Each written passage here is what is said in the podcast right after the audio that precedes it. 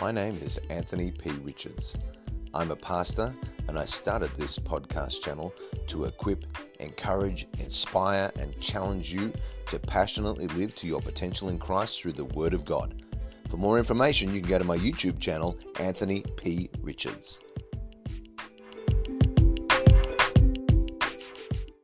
To another day as we continue our journey through the Word of God.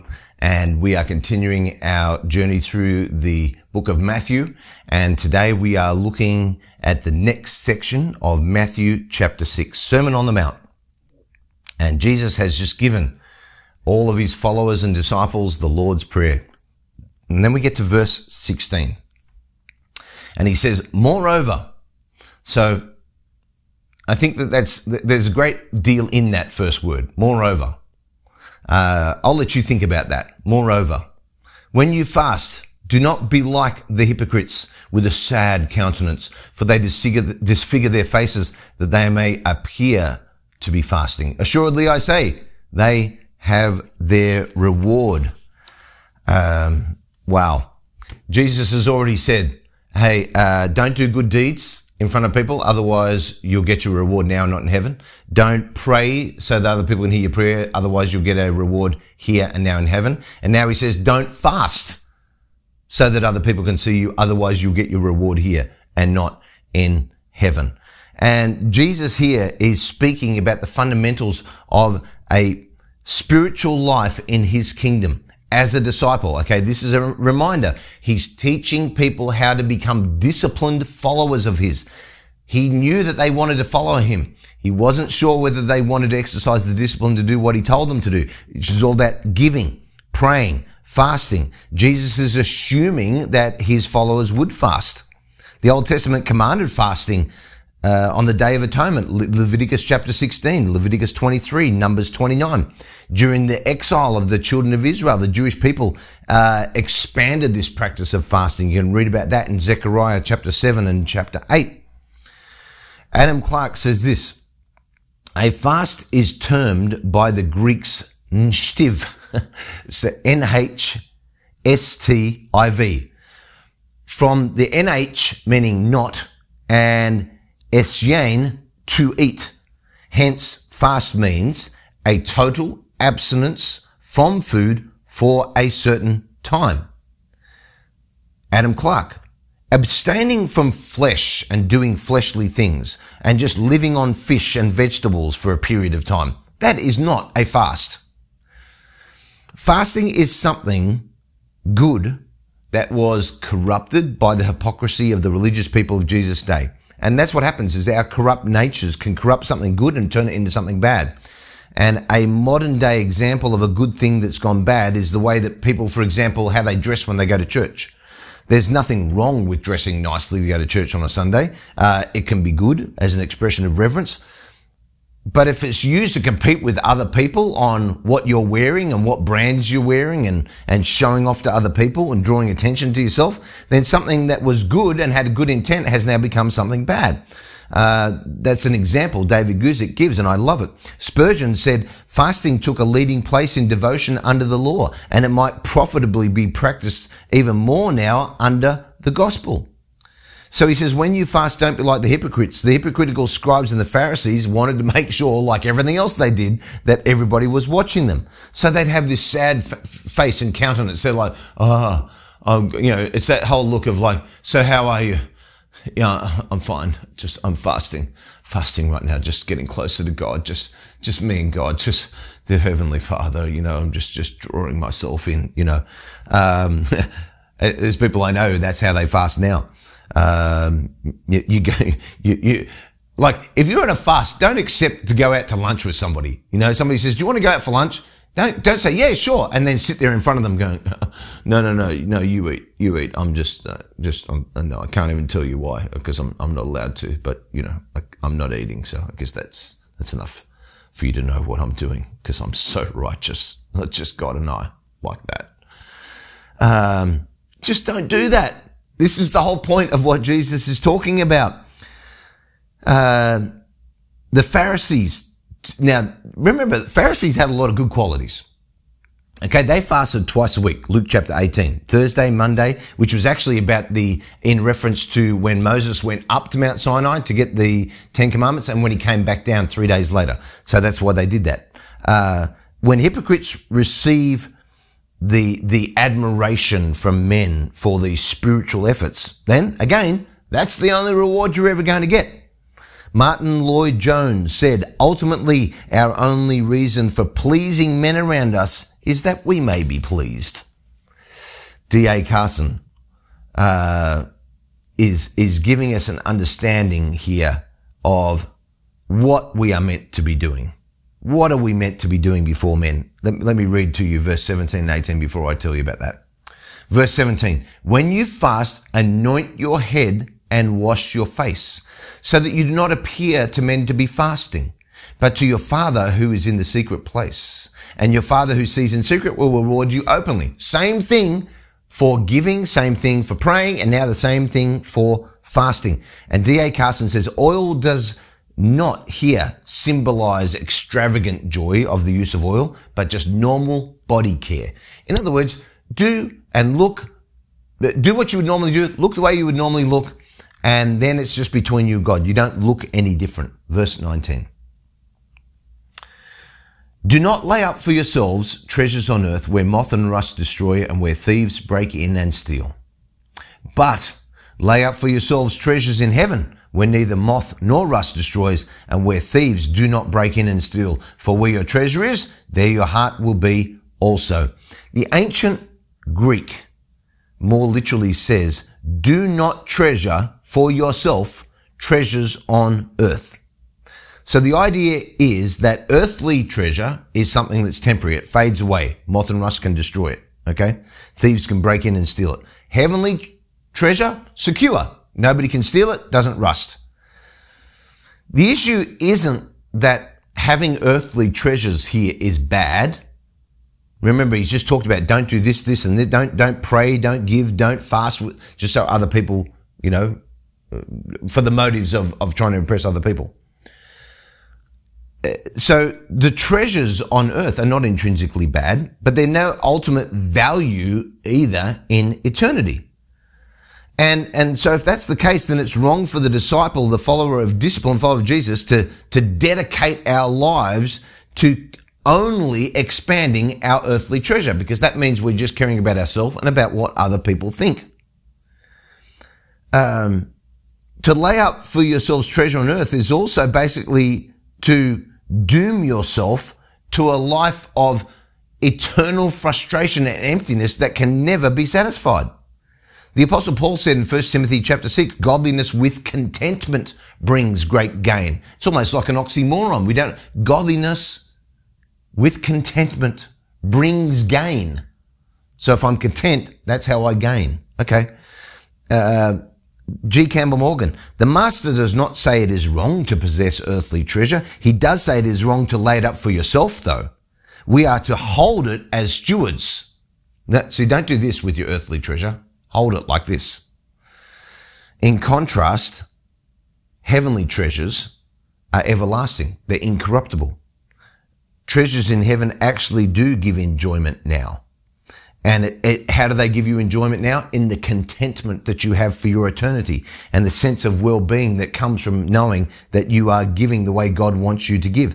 Ultimately, our enjoyment comes from the other side of eternity, place that we're not living in right now. Guzik says this, it has been wisely observed that a moving truck full of possessions never follows a hearse at a funeral.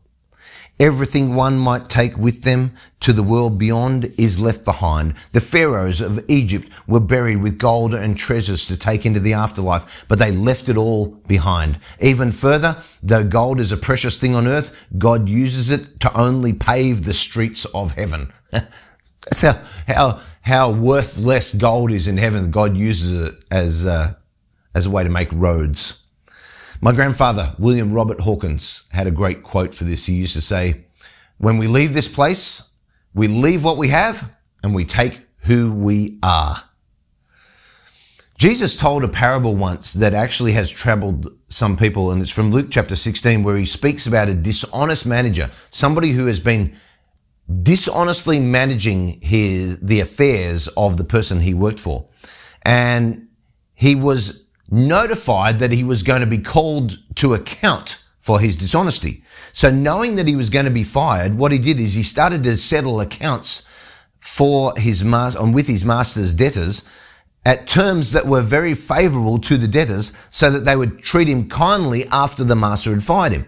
And the master ends up complimenting the manager for his very shrewd tactics, presumably before he actually fired him.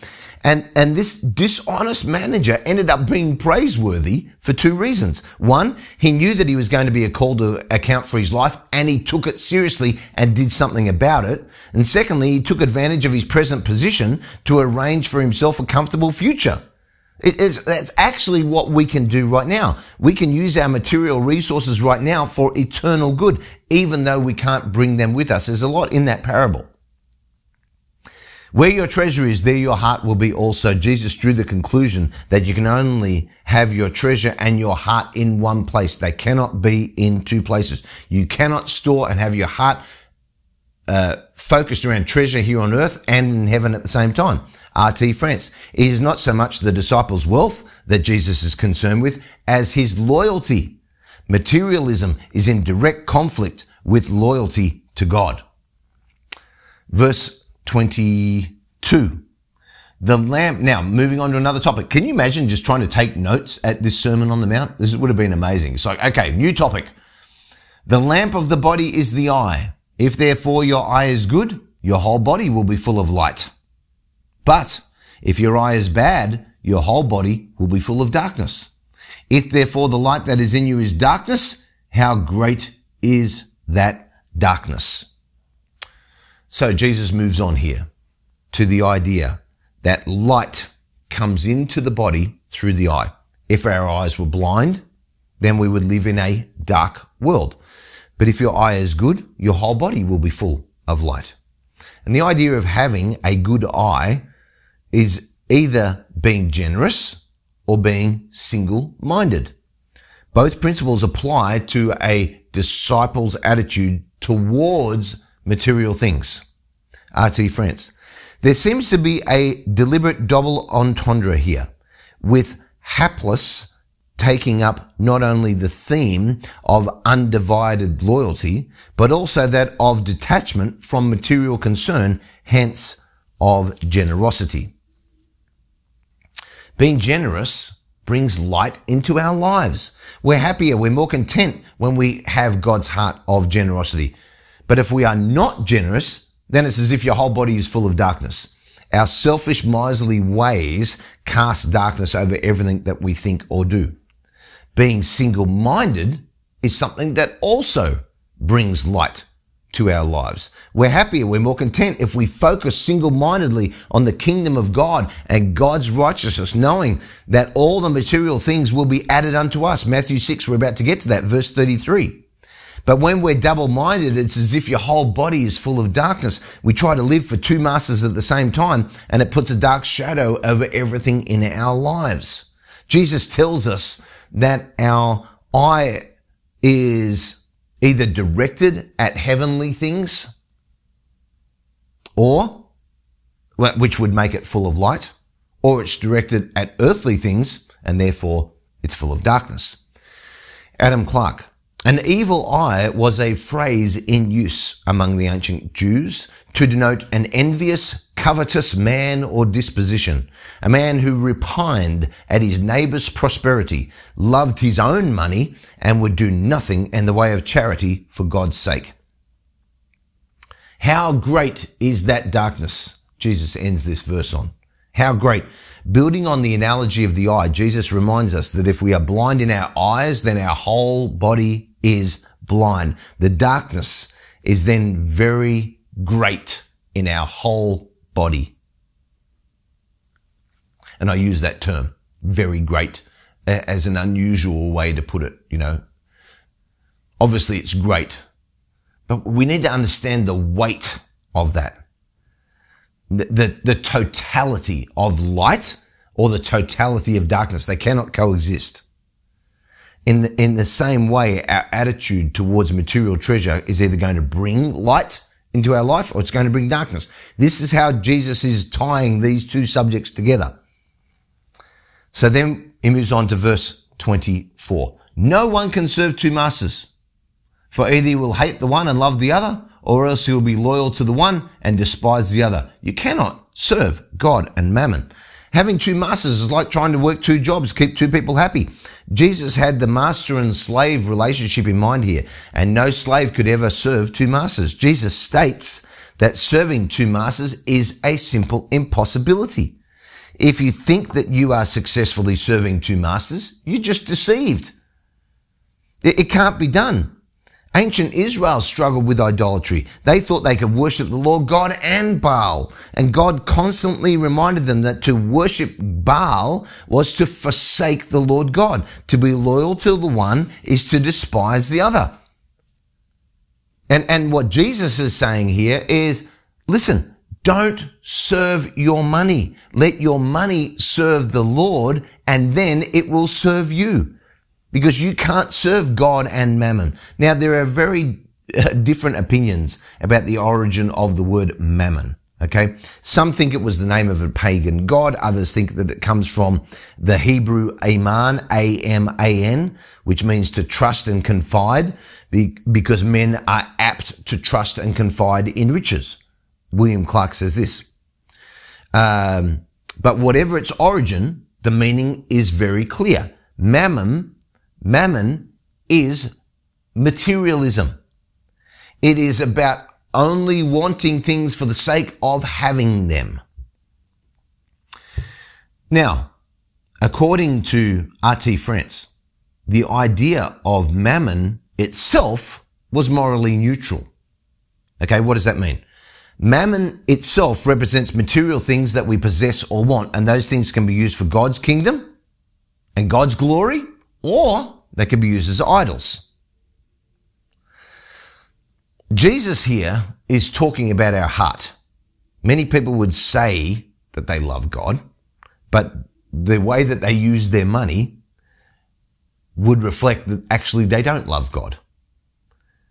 Um, you can tell who or what you are serving with a very simple test.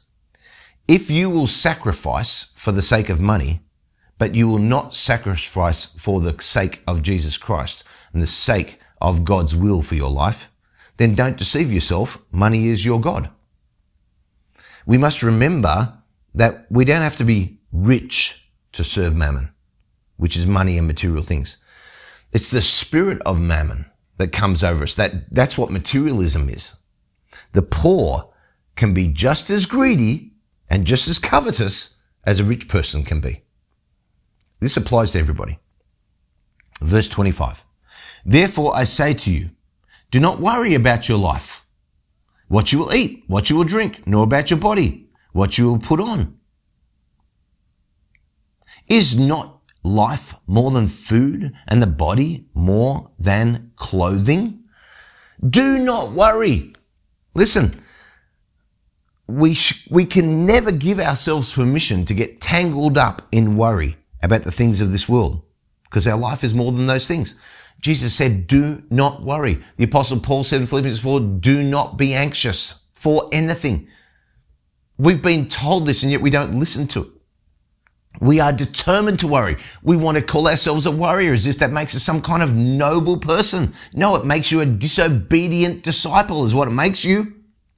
If you, you cannot be a warrior and be a disciple of Jesus Christ at the same time. Can't happen. You're deceiving yourself. Jesus said, if you are a disciple, do not worry. Adam Clarke. Don't worry about what you eat, what you drink, or what clothes. These three inquiries engross the whole attention of those who are living without God in the world. The belly and the back of a worldling are his compound God, and these he worships in the lust of the flesh, the lust of the eye, and in the pride of life. See, when Jesus said, do not worry, there's a difference between a godly sense of responsibility and an untrusting, ungodly worry.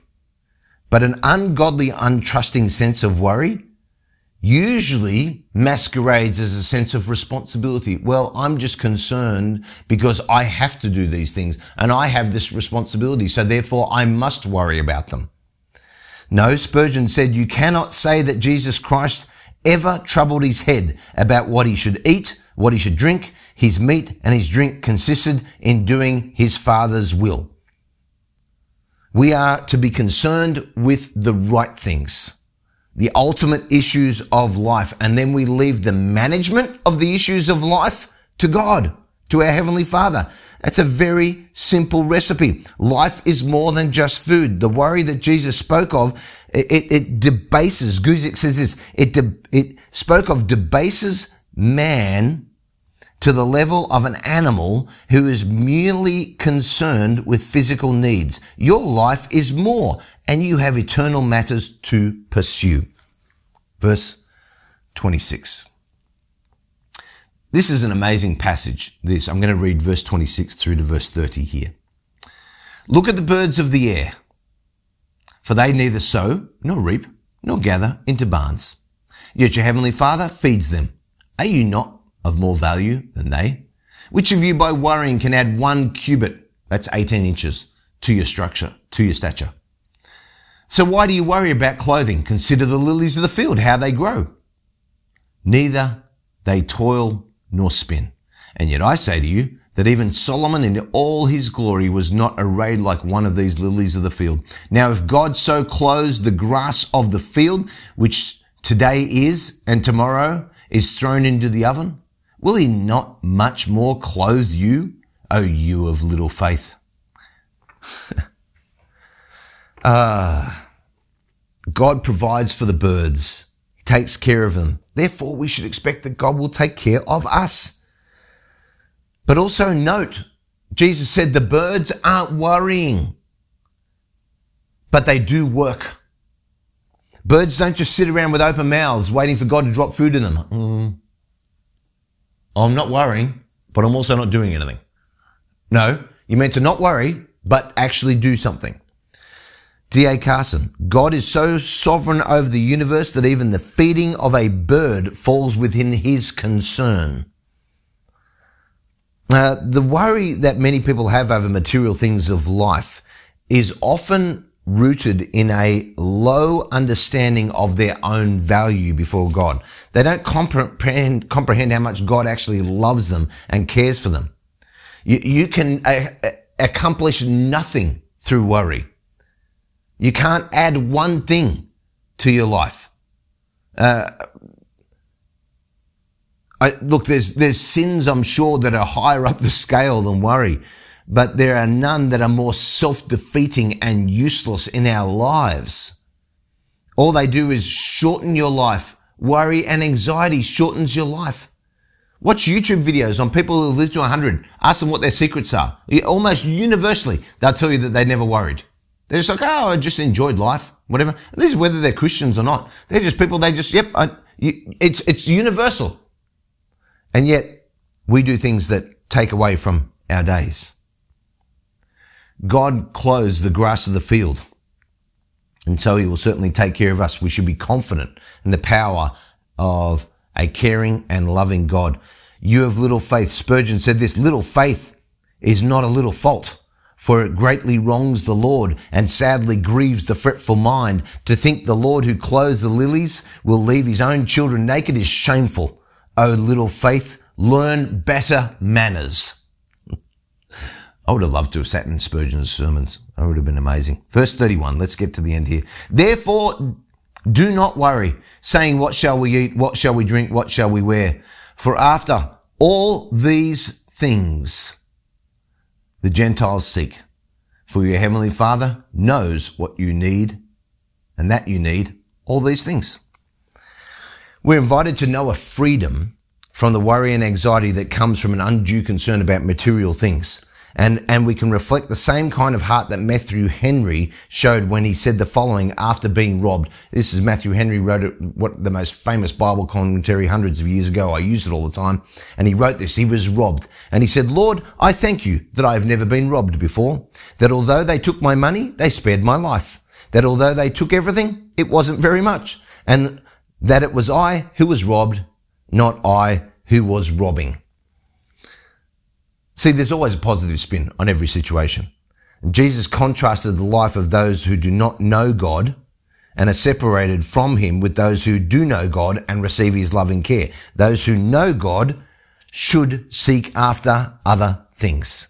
And then he goes on, those classic lines, verse 33, but seek first the kingdom of God and his righteousness, and all these things shall be added to you. This has to be the rule of our lives when ordering our priorities. But it's wrong to think that this is just another priority to put in our list of priorities. No, this should be at the top of every priority list. Seek first the kingdom of God. We don't choose between honoring God and loving our wives.